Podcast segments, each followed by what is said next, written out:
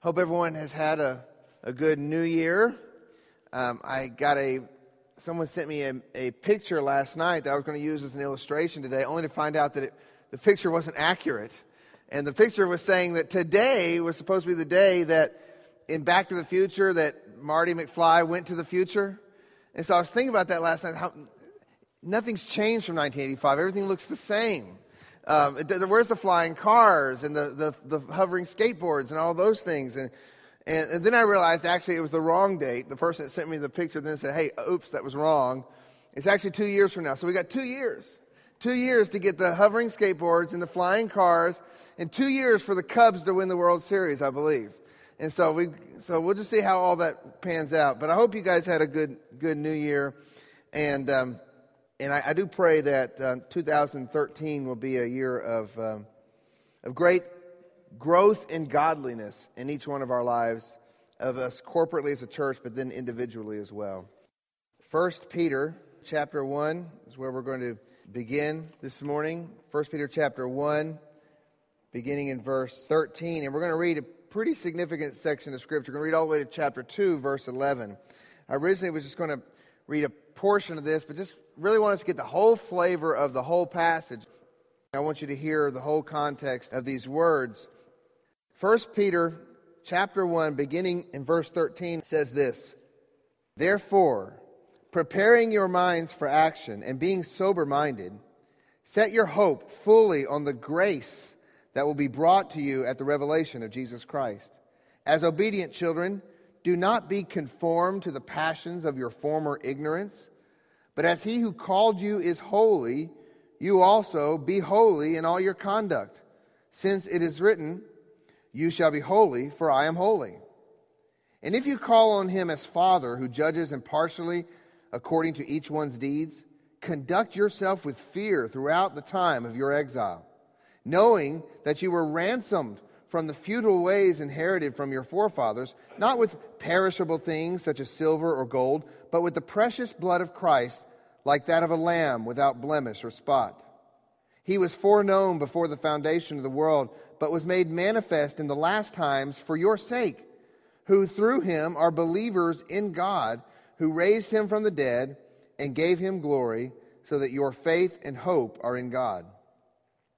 Having purified your souls by your obedience to the truth for a sincerely brotherly love, love one another earnestly from a pure heart since you have been born again, not of perishable seed, but of imperishable, through the living and abiding Word of God. For all flesh is like grass, and all its glory like the flower of grass. The grass withers and the flower falls, but the Word of the Lord remains forever. And this Word is the good news that was preached to you. So, put away all malice and all deceit and hypocrisy and envy and all slander. Like newborn infants, long for the pure spiritual milk, that by it you may grow up into salvation, if indeed you have tasted that the Lord is good. As you come to him, a living stone rejected by men, but in the sight of God chosen and precious, you yourselves, like living stones, are being built up as a spiritual house to be a holy priesthood to offer spiritual sacrifices acceptable to God through Jesus Christ. For it stands in Scripture Behold, I am laying in Zion a stone, a cornerstone chosen and precious, and whomever believes in him will not be put to shame. So, the honor is for you who believe, but for those who do not believe, the stone that the builders rejected has become the cornerstone, and a stone of stumbling and a rock of offense. They stumble because they disobey the word as they were destined to do. But you are a chosen race, a royal priesthood, a holy nation, a people for his own possession, that you may proclaim the excellencies of him who called you out of darkness into his marvelous light. Once you were not a people, but now you are God's people. Once you had not received mercy, but now you have received mercy. Beloved, I urge you as sojourners and exiles to abstain from the passions of the flesh which wage war against your soul. Keep your conduct among the Gentiles honorable, so that when they speak against you as evildoers, they may see your good deeds and glorify God on the day of visitation. Let's pray. Heavenly Father, we, we trust that your word has an effect. It's like a surgeon's scalpel that can penetrate to the deepest parts of our soul and bring about great change. Father, we ask for the presence and the power of your Holy Spirit to open up our hearts to your word this morning. We want to be fully devoted to you with hearts and minds entirely set apart for your purposes. Lord, conform us to your character. Heavenly Father, conform us to the image of Christ, conform us to the mind of the Spirit. Help us to see our need for holiness. Help us to desire holiness. Oh Lord, may the desires of our hearts be solely the desires that are desires that bring you glory. Forgive us of our sin. If there be anything here that anyone this morning has that's just hanging over their heart, sin that's unconfessed, Lord, may they confess it right now. And may your word go forth and not return void. We pray in Jesus' name. Amen. I went searching this morning for some of my children's baby clothes. And so, because um, my wife has some of them stored away somewhere where, you know, that we can see what size they used to be. Now, unfortunately, I didn't find any of their clothes because I waited to the last minute to put this illustration in. But I found these clothes, which are my daughter's baby doll's clothes.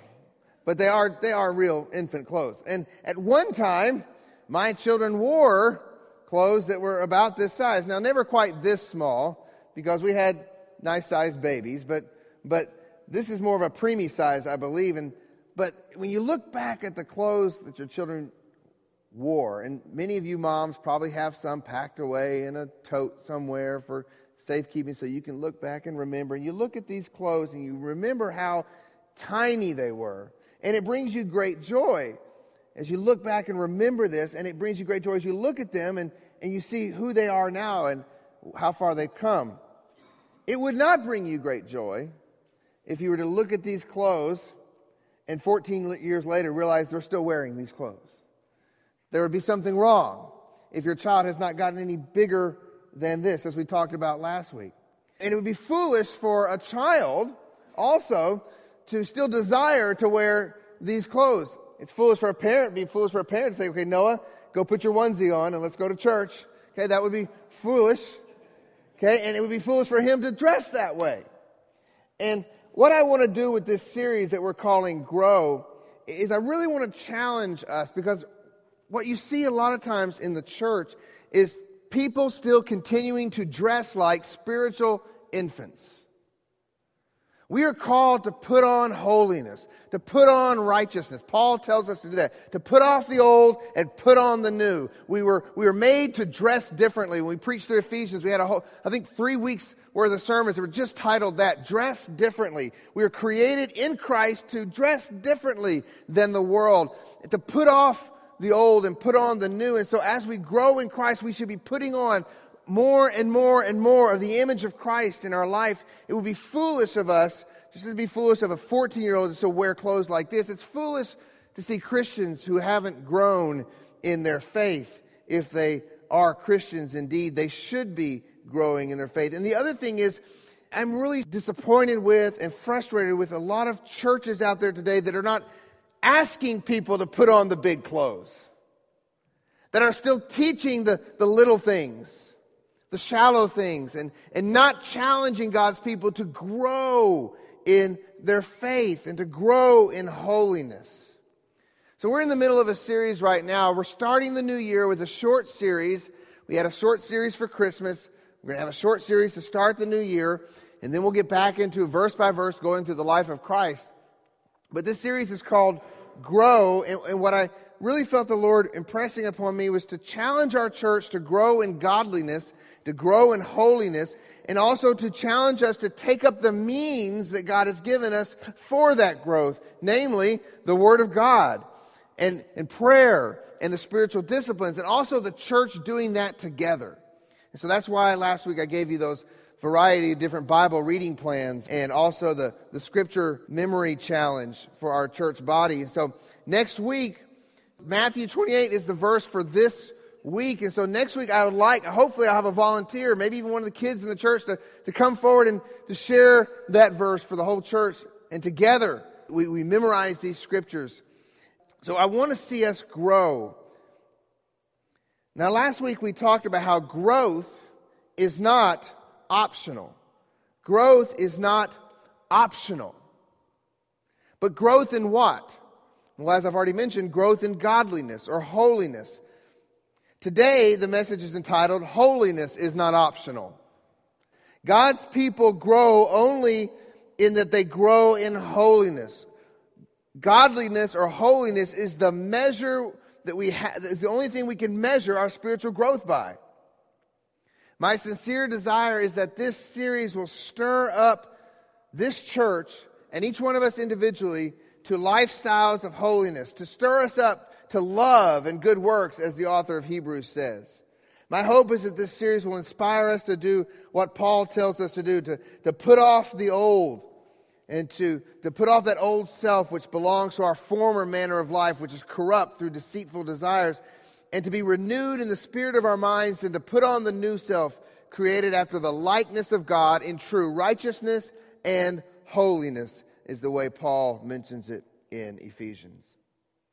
So, today, the title of this message is Holiness is Not Optional. There should be signs of outward, outward signs of inward growth, and those signs should be holiness. There should be evidence that we dislike the things of the world and evidence that we have an increasing love for the things of God. When we are saved, as we talked about in our Bible study earlier today, when we are saved, our disposition is changed. Our appetites are changed. And we begin to desire the things of God. And that should grow throughout our whole entire Christian life. We should be on a process of increasingly desiring the things of God over and against the things of the world. If we do not see the, our love for the world fading and our love for the things of God flourishing, then that indicates there's a spiritual problem. 1 John 2:15 Do not love the world or the things in the world. If anyone loves the world, the love of the Father is not in him. That's a problem. And Paul, challenging Christians not to be unequally yoked with unbelievers, asks this rhetorical question in 2 Corinthians What partnership has lawlessness with righteousness? And of course, the answer is none. We are to put away the things of the flesh, put away the things of the world, put away the things of our old nature, and conversely, we are to put on holiness. Put on clothes that fit, is what we should be doing. Or to use another illustration, um, if there's sports fans in here, the, the, the, reality is, is that we've been transferred, we've been traded. According to uh, Colossians 1.13, God has delivered us from the domain of darkness and transferred us to the kingdom of his beloved Son. So, so we've been traded to a new team. So just as it would be silly for Peyton Manning to go out in his playoff game, whenever that is, I don't know if it's t- today or next week, to go out in his playoff game and wear a Colts uniform in that game when he's really already been he's been traded to the Broncos. He's not supposed to wear the Colts uniform anymore. That's that's us. We've been traded to a new team. We've been transferred out of the domain of darkness and, and, and the clothing of darkness, which are the deeds that this world loves. And we've been transferred to God's kingdom, the kingdom of light, and we, therefore we are to put on the uniform of that team. We're to put on the clothing, and then we are to play hard for our new team. And the clothing that we're speaking of is holiness, good works, good deeds, righteous living. And these things are not optional for those who have truly been born again. Holiness is not optional. And so I'm going to look at today's passage um, and bring out four reasons holiness is not optional. Now, this is a big passage of Scripture. We could spend a dozen sermons just on this passage of Scripture. So I'm not going to hit everything that we read today. I just want to bring out four highlights of four reasons holiness is not, is not optional. But first, let us define holiness. The word holy occurs in one way or another in the scriptures over 900 times. Isn't it amazing that a word that is so prevalent in the scriptures and a theme that is so prevalent in the scriptures is so ignored in the churches today? I mean, we don't preach very many sermons on holiness. We don't talk much about holiness. Yet it is one of the major themes of Scripture. It's a neglected topic. The word holy has several derivatives, such as the word sanctification, which, being, which means being made holy, or the word sanctify. The word saint, when we talk about God's saints, it's his holy ones, and it's referring to all those who've truly been born again. We are his saints. But what does holiness mean? Well, first, let me tell you what it does not mean. This is what the world would have you think it means. It does not mean outdated prudishness or backwardness. It does not mean moralistic legalism. It does not mean a list of prohibitions and rules. That's what the world would have you think holiness is. The word holiness doesn't have good PR. It's not one of these words that you go out and talk to people about being holy, and people go, oh, yeah, that's awesome. Matter of fact, churches rarely talk about wanting to be known for holiness. What do we want to be known for? We want to be known for relevance. We want to be known for innovation.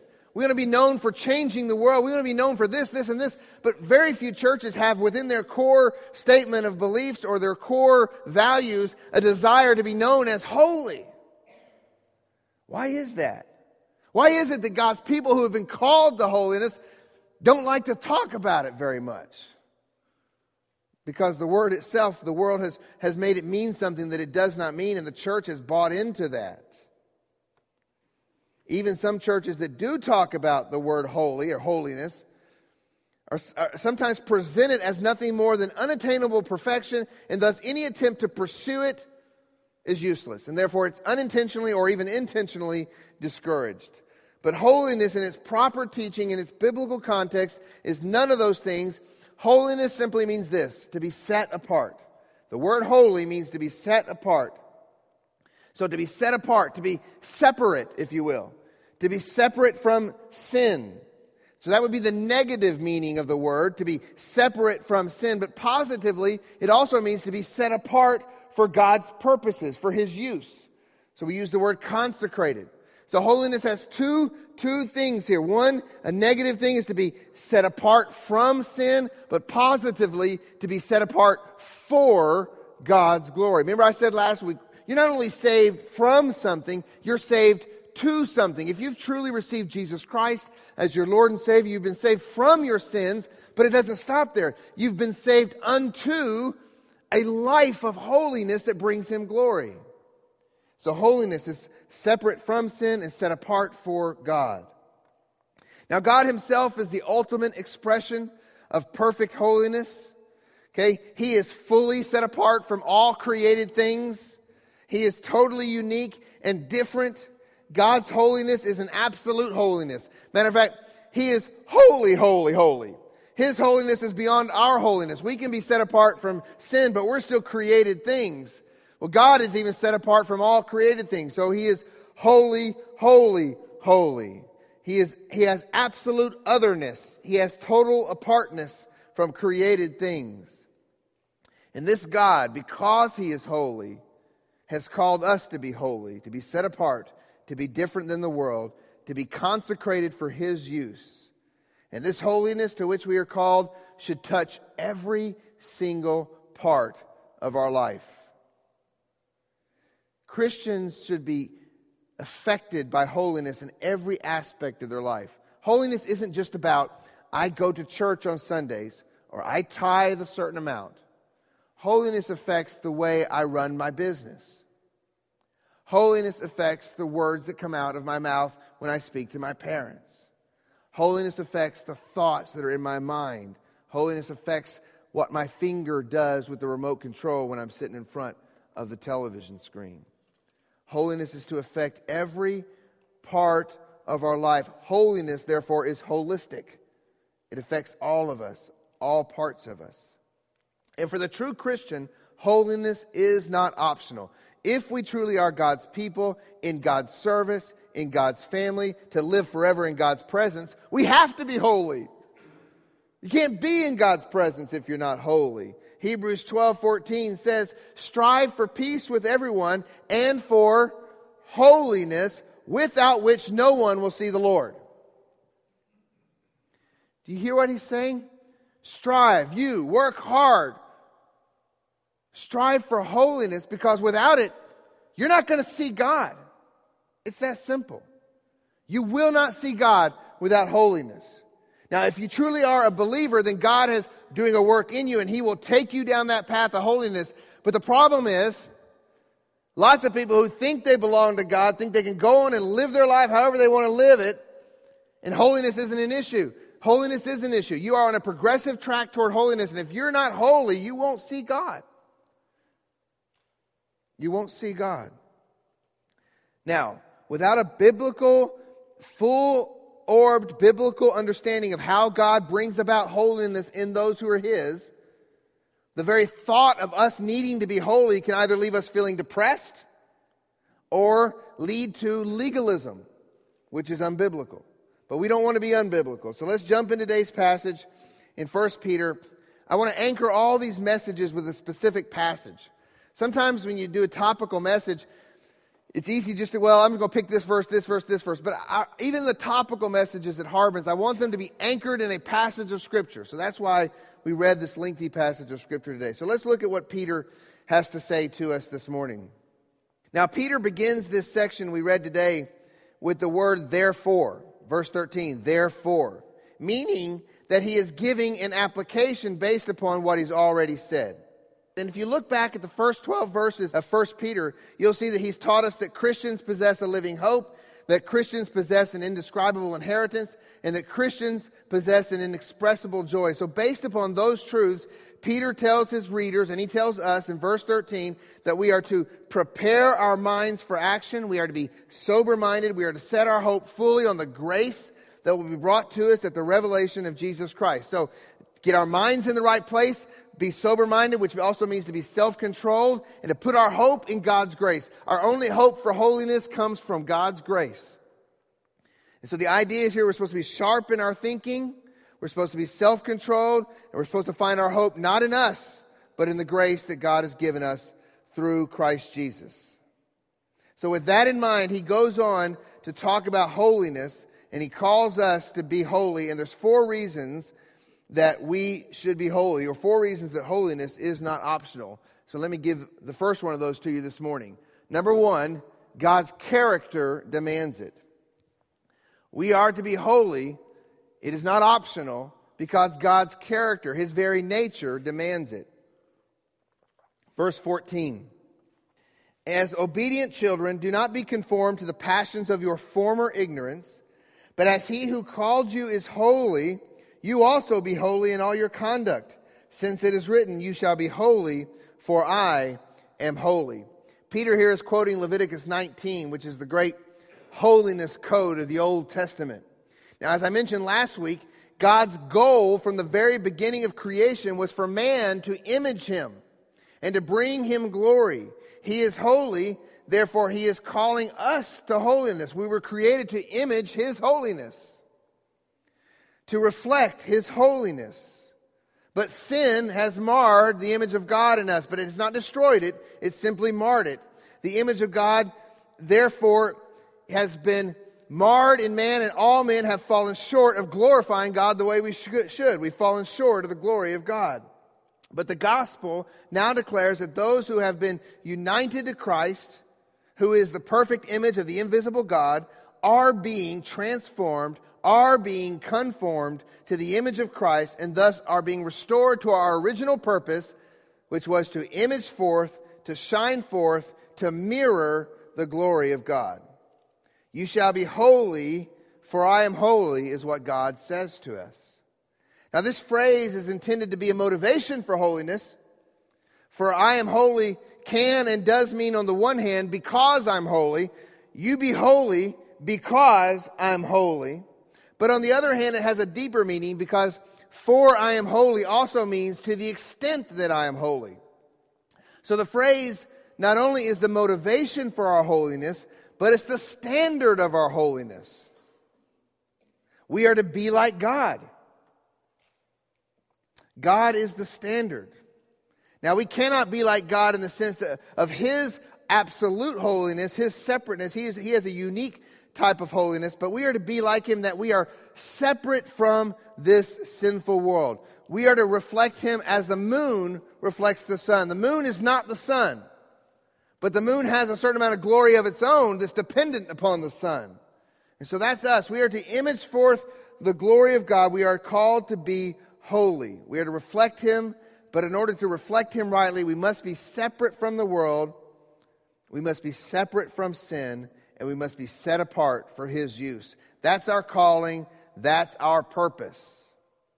Now, today in this world and even in the church, you hear a lot of people talking about a lot of different purposes for which we're created. And a lot of purpose statements for churches. As I mentioned earlier, there's purpose statements like we want to spread justice. We want to change the world. Those are not bad things. Churches should be spreading justice and ultimately should have an effect that brings change to the world. But rarely do we talk about in our churches that our purpose is to be holy. Ephesians 1 4. He chose us in Him before the foundation of the world that we should be holy and blameless before Him. And so we need to make it our aim to be holy as God is holy, which means we need to know God more. We must first see His holiness if we are to be holy as He is holy. If we are to be like Him in that sense, we must know more about Him. We must see His holiness. We must be like Isaiah, see the holiness of God and be changed forever. Do you remember? I think it was back in maybe the early 90s, or may have been the 80s. The, I think it was Gatorade commercials that would tell you to be like Mike. Michael Jordan is the Mike that they were speaking of. Do you remember the commercials? Be like Mike, be like Mike, and they had a little tune that went with it. And uh, now, if you went and took that commercial and played it for some kid in the remote jungle of Africa or, or, or somewhere and, and said, hey, be like Mike, they say, I don't know who Mike is. I don't know what you're talking about. And why would I want to be like Mike anyway? Who is Mike? You know, there are parts of the world that don't know who Michael Jordan is, believe it or not. And so we can't be like God, be holy as He is holy, unless we immerse ourselves in His Word to see His holiness, to witness His glory in His Word.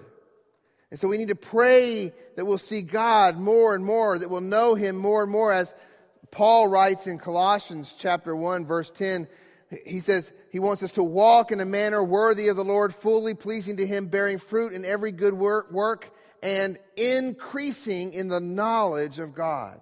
We must see God and know Him more fully. And when we do, like Isaiah, we'll be rocked to the core and will be changed forever. Perhaps instead of desiring to change the world, we should want God to change us first.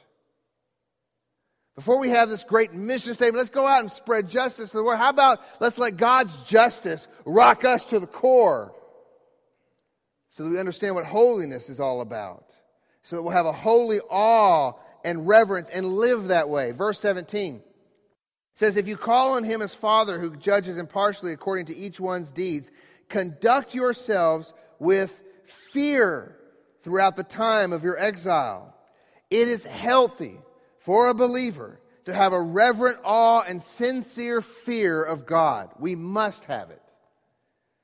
We are like Isaiah was before a holy God, we are to be in a state of wonderful and fearful awe over his holiness. Holy, holy, holy. And consequently, we should have a very real and reverent dread over the fact that we ourselves are not holy at all. And thus, we need his grace and his mercy. We can't just come to God lightly God's holiness is both intimidating and attractive. That's the beauty of His holiness. It's intimidating and attractive. But how foolish it is for someone who claims to be a, Christian to presume that he or she can go on living like the world and somehow be a child of God. That is, the, that is someone who doesn't fear God. Hebrews 12 that we read earlier, without holiness, no one will see the Lord. That verse, I hope, caused you great discomfort in here this morning. It should. It should stir up a, a holy awe and fear in our hearts that God requires holiness. The fear of God should drive foolish thinking away from us that we can just live like the world. Paul tells us, on the one hand, a very great and precious promise that there's no condemnation for those who are in Christ Jesus. We love that. Those are verses we love to quote. There is now no condemnation for those who are in Christ Jesus. Therefore, who cares how I live? I'm in Jesus, right? That's a foolish way to live, friend. That's a dangerous way to live. Because that may be evidence that something's not right in your heart in the first place. You see, Paul goes on. He doesn't just say something like that and put it on a Hallmark card and send it off to us. He goes on and he says, warn, he gives us warnings and tells you not to set your mind on earthly things. Matter of fact, he says, For if you live according to the flesh, you will die, is what he says. If you live according to, this is right after he says there's no condemnation for those who are in Christ Jesus. Verse 13 of that very chapter. If you live according to the flesh, you will die. But if by the Spirit you put to death the deeds of the body, you will live. What is putting to death the deeds of the body? That's growing in holiness. It's defeating sin. It's putting to death the things of the world that are still clinging to us day by day, killing sin. That's the evidence that the Spirit of God is at work in you. If there's no desire to deal with the sin in your life, and we all know what our sins are that we're struggling with, and if you have no desire to deal with it, and you just say, oh, well, I'm saved, there's no condemnation for me because I'm in Christ Jesus, my friends, the Spirit of God does not speak that way. If the Spirit of God is in you, He will not let you rest about that sin. He will continue to probe you and convict you and tell you to put that sin to death. And if you don't do it, you will grieve the Holy Spirit, and you yourself will be grieved. There is no such thing as carnal Christianity. There is just carnality and Christianity. And there are two different planes. We cannot live like the world and expect to truly be believers. Those who are led by the Spirit of God, Paul goes on to say, are sons of God. Meaning that those who don't live by the Spirit of God, who don't put to death the deeds of the body, therefore are not sons of God. The Bible is full of such warnings. Let us, let us fear God this morning as we hear these words. Verse 4 of Hebrews chapter 6. For it is impossible, in the case of those who have once been enlightened, who have tasted the heavenly gift, and have shared in the Holy Spirit, and have tasted the goodness of the Word of God, and the powers of the age to come, and then have fallen away to restore them again to repentance. It's impossible to restore them again to repentance, since they are crucifying once more the Son of God to their own harm and holding him up to contempt. Hebrews has some really strong words to say about people who have played the Christian game. They've tasted a little bit of the good things of God's people, of being part of the covenant people. But truly, they were never part of the covenant people because they didn't have a heart that had been made new. They were never truly a part of God's people. And then they fall away and go after the world, as, many, as happened to many people, including a guy by the name of Demas. Remember Demas in the scripture? The Bible says that Demas was one of Paul's co workers, and then it says he went after the things of the world. If that's happening, according to Hebrews, there's no way to restore that person again. That is a fearful thing to consider. That is a fearful, fearful thing. This does not mean that true believers, those who have truly been united to Christ, can fall away. But what it does mean is that there's many who have been self deceived and who have even tasted the things of God. And if they fall away, they have proven not to truly be God's children. And that should stir up a good kind of fear in us, a fear that leads us to self examination, a fear that leads us to pursue God more, a fear that leads us to put our hope in God more and our dependence upon God more and more. So we have warnings in the scriptures like this, and we have great promises like Romans 8 1. Warnings and promises both are meant to increase our holiness. The promises and the warnings. 2 Corinthians 7 1. Since we have these promises, Beloved, let us cleanse ourselves from every defilement of body and spirit, bringing holiness to completion in the fear of God. I love that verse. Really, I hadn't really thought about that verse very much before until I was preparing this sermon. But Paul's here, we think of promises as taking us away from fear. Oh, just put your hope in God's promises and you don't have to fear about anything. But you know what Paul says here? That the promises are what lead us to cleanse ourselves, but also that, that holiness is brought to completion in the fear of God. Don't take lightly God's holiness. His character demands holiness. And it is in Christ that the glory of God and his holiness is made manifest to us most fully. John 1:14 and the word became flesh and dwelt among us and we have seen his glory glory as of the only son from the father full of grace and truth. So we look to him. That's how we increase in holiness. We look to Christ as Hebrews 12:1 says, we lay aside every weight and sin which clings so closely and we run with endurance the race that is set before us looking to Jesus the founder and perfecter of our faith. That looking is a looking of faith putting our hope in Christ, and it's also a looking of example. How does Christ want us to live? We look at how Christ lives his life in the Gospels, in all his word, and we say, God, I want to be like that. I desire that. Transform me, make me into the image of Christ. And that's how we increase in holiness. The second point is simply this holiness is not optional because God's grace guarantees it. For those who are truly in Christ, God's grace guarantees that we'll be made holy. God's grace guarantees it. Verse 17, and if you call on him as Father, okay, calling on him, that's putting your faith, trust, hope in him. If you're calling on him as Father who judges impartially according to each one's deeds, conduct yourself with fear throughout your time of exile, knowing that you were ransomed from the futile ways. So here's the grace knowing that you were ransomed from the futile ways inherited from your forefathers not with perishable things such as silver or gold, but with the precious blood of Christ, like that of a lamb without blemish or spot. God's amazing work of saving grace is the foundation for our holiness. Apart from God saving us, purchasing us, ransoming us, we would have no hope for holiness. If you're trying to be holy apart from God's grace, that's called legalism. But God purchasing us, ransoming us, pouring out His grace upon us is the foundation and the source of our holiness. It's our hope. His purchase of us through the blood of His Son guarantees that we will be holy. People that have been ransomed by God will be holy because we've been purchased with the most valuable thing in the universe, namely the blood of the second person of the Godhead, the precious blood of Christ. God will always get a return on that investment.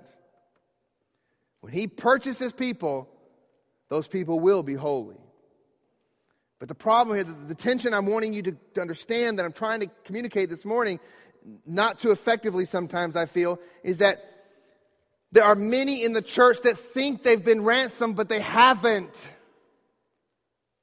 So, what's the evidence that we are God's people, that we've been ransomed, knowing that the, that God's grace will take his people toward holiness. The evidence, therefore, is that we are putting aside the things of the world, putting those things off, and putting on holiness. That's the evidence that we truly are God's children. If we don't see that, and I'll tell you, as a pastor, that's what I'm looking for in my life, in my children, and in my congregation. Do I see this man or this woman having victory in their life and now having a greater passion for Christ and defeating sin? Because that's how I know. You may have given me a very good answer on your membership questionnaire and fooled me and fooled yourself. But the evidence will be in your holiness of whether or not you truly belong to God. The grace of God in Christ is our greatest confidence. He's poured out the blood of his Son to ransom a people for himself. Thus, our holiness is a guarantee. That's why the Son came. He was foreknown before the foundation of the world, but was made manifest in the last, ta- last times for the sake of you who through him are believers in God, who raised him from the dead and gave him glory, so that your faith and hope are in God. Peter seems to be trying to tell us or to help us see the great lengths God went to to make you and I holy nothing less than the coming of the very one who created the universe into our world to die for sinners was necessary for you and I to be made holy. Consider the way God did this. Consider the cost. It ought to motivate us to live holy lives. But as Peter states, it's not only our motivation, it's our hope. We put our hope and our faith in God to make us holy. Grace received by faith is the ground of holy living. Ephesians 2 8 and 9 are some of our favorite verses in Protestant churches, at least. Ephesians 2 8 and 9 For by grace you have been saved through faith, and this is not your own doing, it is the gift of God, not as a result of works, so that no one may boast. And sometimes we stop right there and we think that works have nothing to do with it. But if we go on and we read the next verse, it says, For we are his workmanship, created in Christ Jesus for good works, which God prepared beforehand that we should walk in them. If God prepared them beforehand, that means he's going to make sure they happen.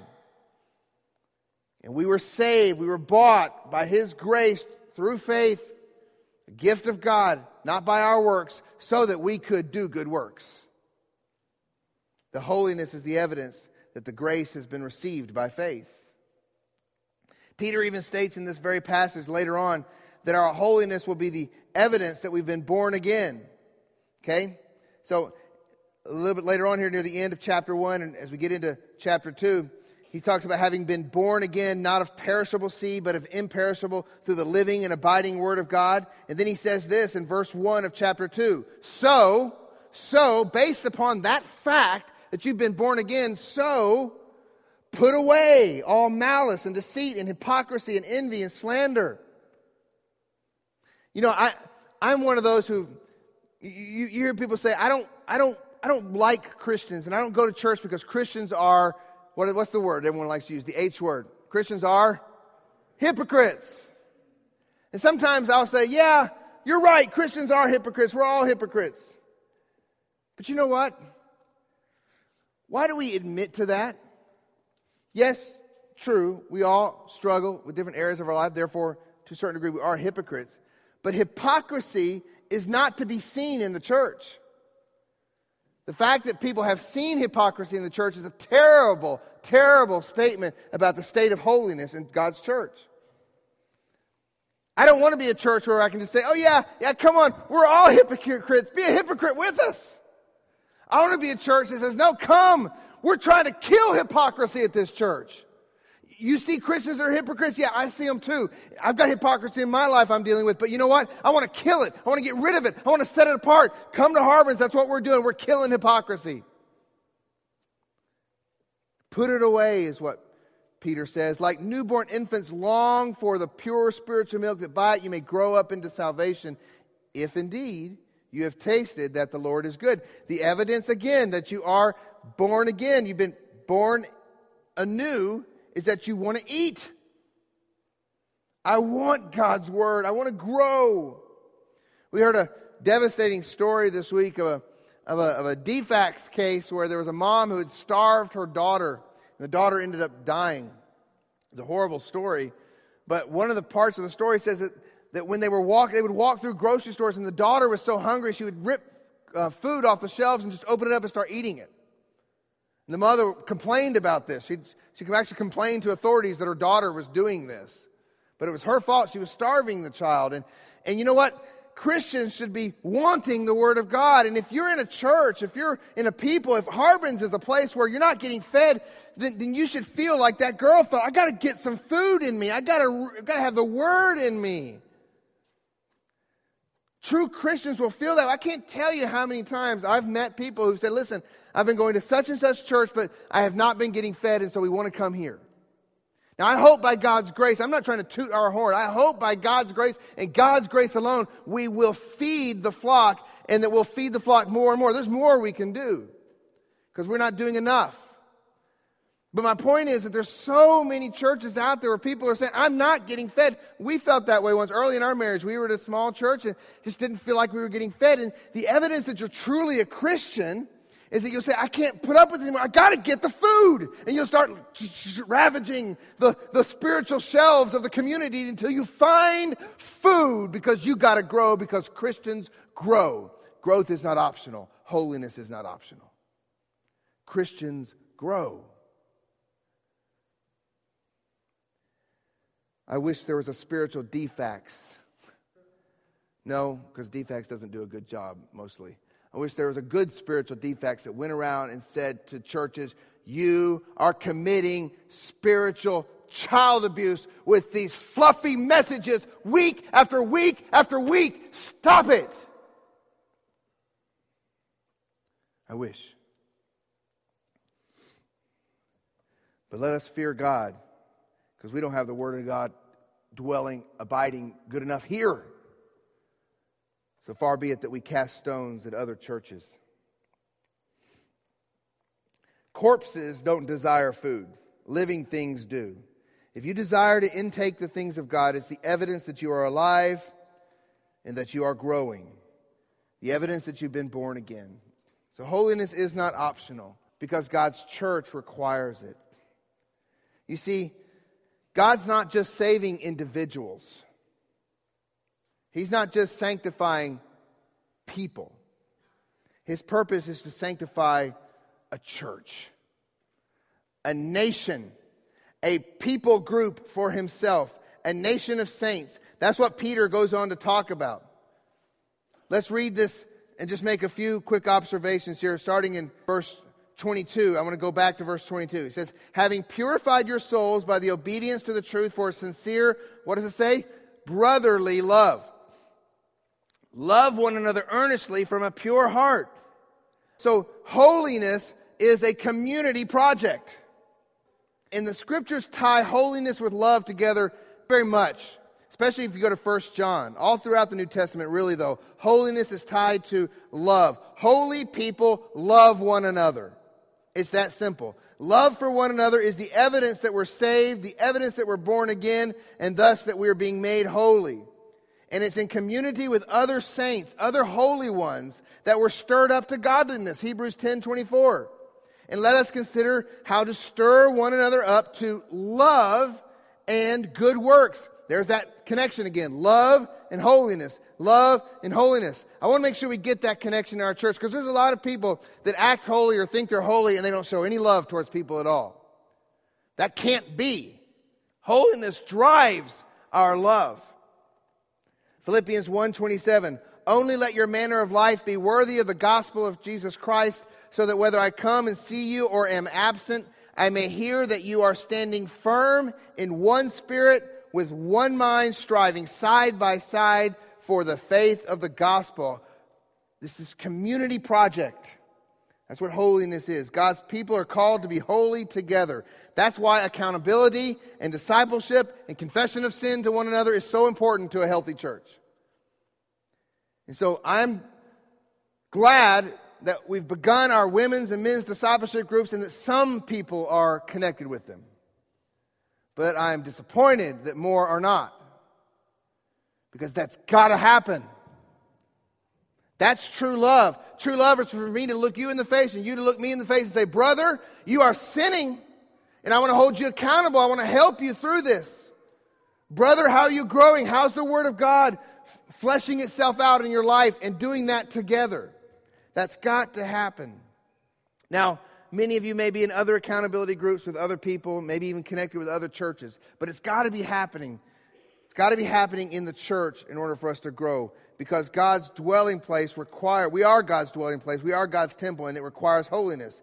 Verse 5, you are you yourselves are like living stones are being built up as a spiritual house. So we're God's house, but we're also his priest. It goes on to say to be a holy priesthood to offer spiritual sacrifices acceptable to God through Jesus Christ. So we are set apart. We are consecrated to be God's dwelling place on earth as His Spirit resides in us individually and collectively. And we are His ministers on this earth, ministers of reconciliation. And we cannot do that without holiness. We cannot expect God's presence to be with those who are not holy, nor can we expect God's people to carry out His mission if we're not holy. If we're not holy, we're not God's people. Titus 2 4 says that he gave himself for us to redeem us from all lawlessness and to purify for himself a people for his own possession who are zealous for good works. Who are zealous for good works. And Peter goes on to say in verse 9, You are a chosen race, a royal priesthood, a holy nation, a people for his own possession, that you may proclaim the excellencies of him who called you out of darkness into his marvelous light. Once you were not a people, but now you are God's people. Once you had not received mercy, but now you have received mercy. My friends, the difference between a church and just a gathering, a social gathering of people, is holiness.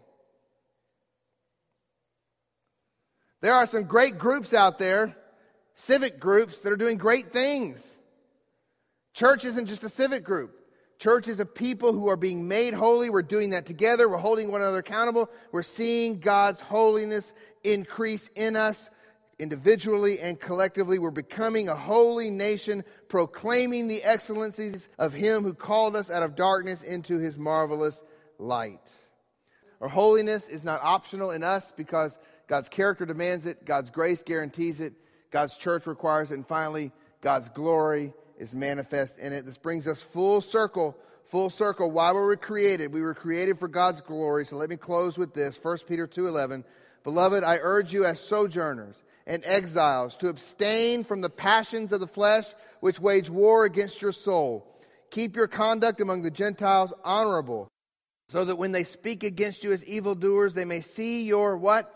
Good deeds and glorify God on the day of visitation.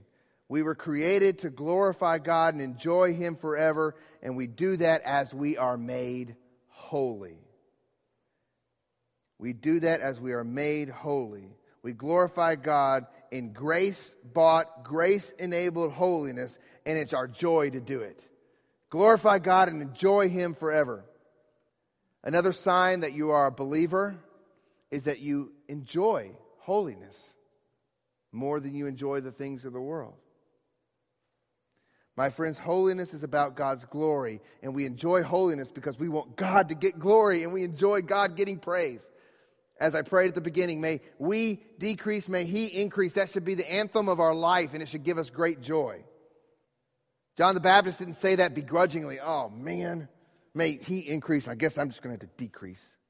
It was his pleasure to fade off into history and lose his head so that Christ could be elevated. That was his joy. And that should be ours. Do we live like the world or do we live like Christ? If you've been born again through the Spirit of a holy God and you have that Holy Spirit residing in you, you can't help but become more holy like Christ. Growth is inevitable, holiness is inevitable, and God will get all the glory. So, what do you want to be known for? What do you want Harbins to be known for? Do we want to be known for a place that we'll just stick with this because we just don't want to offend anybody and we want to meet people where they are and we want to be relevant to the culture? So we'll just stick with this. Or do we want to be a church that says, no, we're called to holiness and therefore we're going to push each other? Scripture memory. We're going to get this word in us. We're going to hold each other accountable. We're going to move forward by God's grace in holiness. We got to decide who we want to be. True holiness. True holiness. I'm not talking about morality here. Morality declares, look at me. Holiness says, look at God. And when the world sees a church that's really acting holy, they see that and they know not to give credit to the church. The Bible says they'll see your good deeds and give glory to your Father who is in heaven. Let's bow our heads and close our eyes and close with a word of prayer, and we'll have one final song we'll sing, and then we'll be done for today. Let's pray. Heavenly Father, I, I just ask for your grace and your mercy to go forth in this church, in this body. Lord, I don't want to I really just, I, I, I, fear, I fear you, Lord. I fear your, the power of your word and the responsibility that I have to communicate it clearly. So I don't want anybody to leave here thinking that we're preaching morality and legalism and that we got to do things in order to, to get to heaven. I want people to hear that the reason we challenge one another to live holy lives is because the holiness is, well, number one, it's what we want to do if we're truly Christians. And number two, it's the evidence that we've been born again. And so, God, I pray that you'd help us find the right way to communicate those things. And, and the right way is the biblical way. And sometimes we like to live in a, in a soundbite culture where we just have little snippets of Christian truth that, that, that ripped out of their context can lead us to wrong conclusions. So, God, we want all of our thinking to be totally connected with and immersed with, immersed into your word. So, God, I pray that you forgive me for any missteps I've taken this morning. We ask and we trust and we believe that you are going to send it forth and bring about holiness in the lives of your people. So we ask that you do this, Lord, for your glory, not for ours. We pray in Jesus' name. Amen.